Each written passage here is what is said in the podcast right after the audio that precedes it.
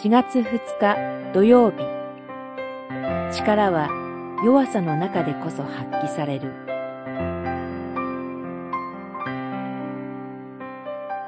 コリントの信徒への手紙2、12章、13章。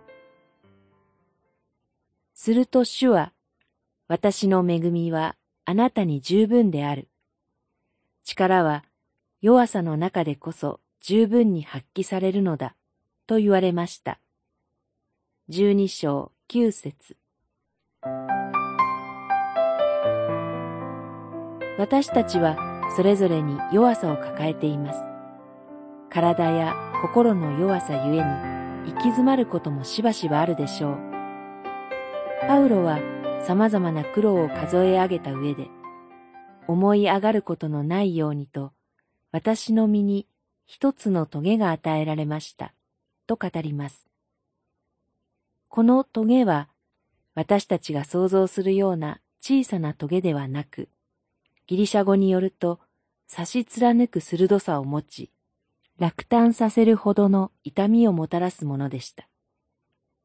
ですから、離れ去らせてくださるように、と、棘が取り除かれることを強く願いました。しかし、そこで主が語りかけられます。私の恵みはあなたに十分である。力は弱さの中でこそ十分に発揮されると。弱さによって自分の力ではなく、主により頼みながら歩む方向へと変えられます。キリストの力が発揮されるために、弱さもまた恵みとして与えられているのです。パウロは痛みがありながらも落胆せず、喜んで自分の弱さを誇り、弱い時にこそ強いと確信していました。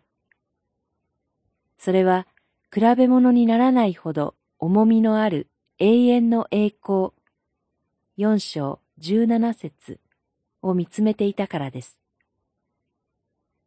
慰めを豊かに、恵みを十分に与えてくださる愛と平和の神が私たちと共にいてくださいます。祈り。